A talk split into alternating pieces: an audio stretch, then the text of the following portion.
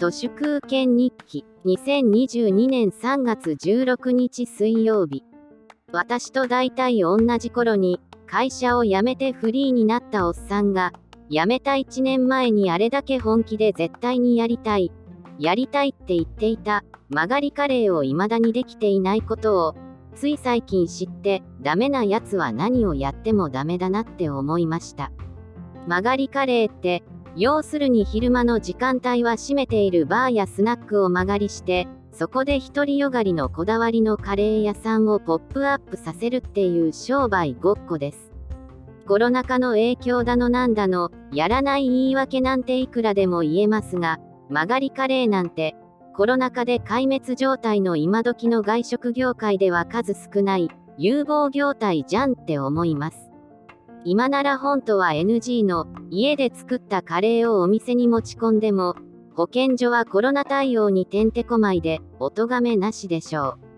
サラリーマンを長くやってると死の後の言わずにまずやってみる。そんなことさえできなくなってしまうわけで奴隷脳は恐ろしいなと思います。人生100年と大きく見せてその実はたったの半世紀しかないわけで半世紀生きたならもう後の残りはロスタイムなんです。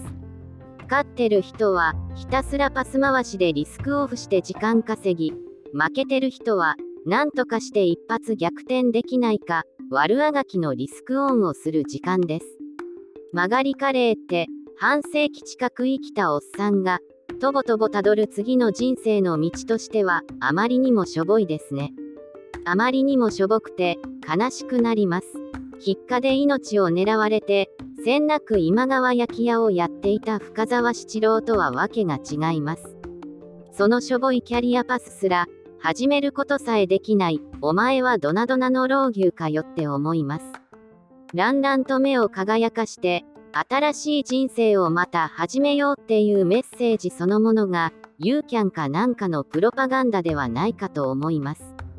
実際のセミリタイア、アーリーリタイアとは、まるでその逆であって、いらない人間関係を断ち切り、聞かれなければ何も語らず、SZKGM の養分にならぬよう、密かに神経毒を持つ、これぞアフターオイルショックだろうと思います。